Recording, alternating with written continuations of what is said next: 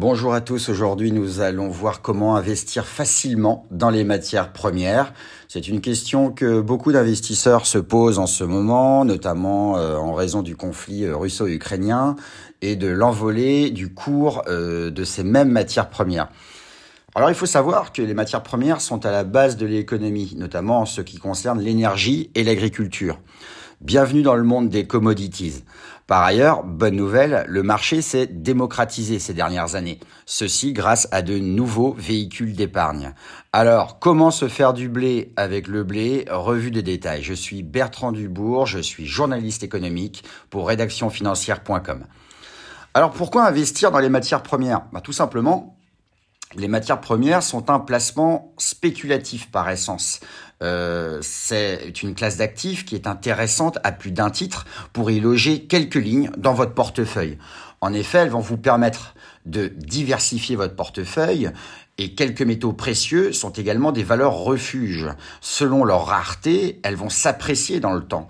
Et enfin, elles protègent contre l'inflation. Donc il y a vraiment quatre qualités euh, que l'on retrouve dans l'investissement dans les matières premières. C'est qu'elles, je répète, permettent de diversifier votre portefeuille.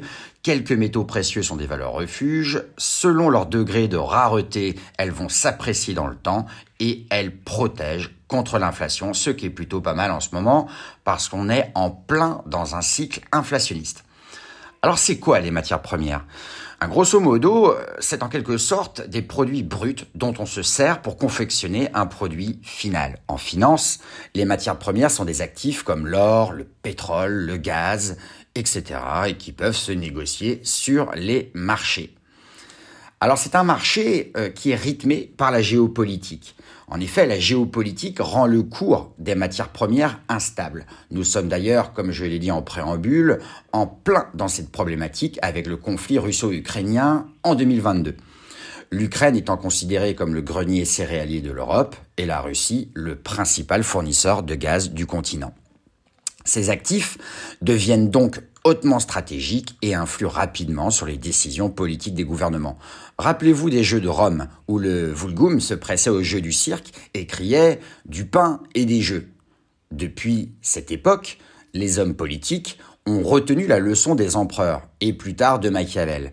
Ils savent souvent que leur trône ne tient souvent qu'à un bon approvisionnement en blé, un ventre vide étant, par nature, plus réfractaire. Alors les matières premières ont leur propre marché. Elles s'échangent sur des marchés euh, qu'on appelle des marchés dérivés. La bourse de Chicago est par exemple une place boursière spécialisée dans les transactions des commodities ou des matières premières. Alors vous allez me demander comment investir dans les matières premières et vous aurez bien raison.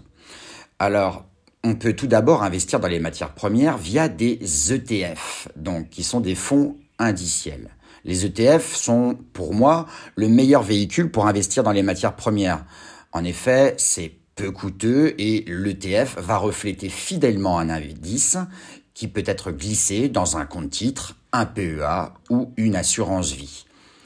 Il y a également une autre option, vous pouvez jouer les matières premières en achetant des titres de sociétés comme le pétrole, comme par exemple Total. Cerise sur le gâteau, si vous investissez dans Total par exemple, tout le monde sait que c'est une entreprise qui est connue pour être assez généreuse dans la distribution de dividendes à ses actionnaires. Seconde possibilité, pour investir dans les matières premières, vous pourrez le faire via des CFD. Alors les CFD permettent de récupérer le delta entre le prix de l'actif au moment où le contrat est conclu et son prix lorsque le contrat est clôturé. Vous pouvez ainsi négocier sur le marché des matières premières sans détenir véritablement les actifs. Un bémol, toutefois, les CFD étant des produits dérivés, c'est un marché par nature risqué. Donc ici, le risque de perte en capital n'est pas à négliger. Vous pouvez, troisième option, investir en direct. Si vous êtes jeune et vaillant et que vous disposez d'un grenier abandonné dans les Yvelines, vous pouvez y stocker des matières premières comme de l'orge, du blé ou de l'essence. Enfin attention tout de même de ne pas mettre le feu au village en stockant des bidons de gasoil dans l'intention de spéculer et de les revendre sur une aire d'autoroute abandonnée quelques mois plus tard. L'idée n'est pas judicieuse, voire même très dangereuse. Mieux vaut acquérir des métaux précieux comme l'or ou le platine par exemple et les thésauriser quelques années dans un coffre ou dans une banque afin de ne pas se les faire dérober un soir de pleine lune. Alors quels sont les facteurs à prendre en considération avant d'investir dans les matières premières? Avant d'appuyer sur le bouton et d'envoyer votre argent dans un tracteur John Deere dans le Minnesota, mieux vaut prendre en compte certains facteurs comme la sphère géographique, le type de production, qui sont les exportateurs, quels peuvent être les risques météorologiques?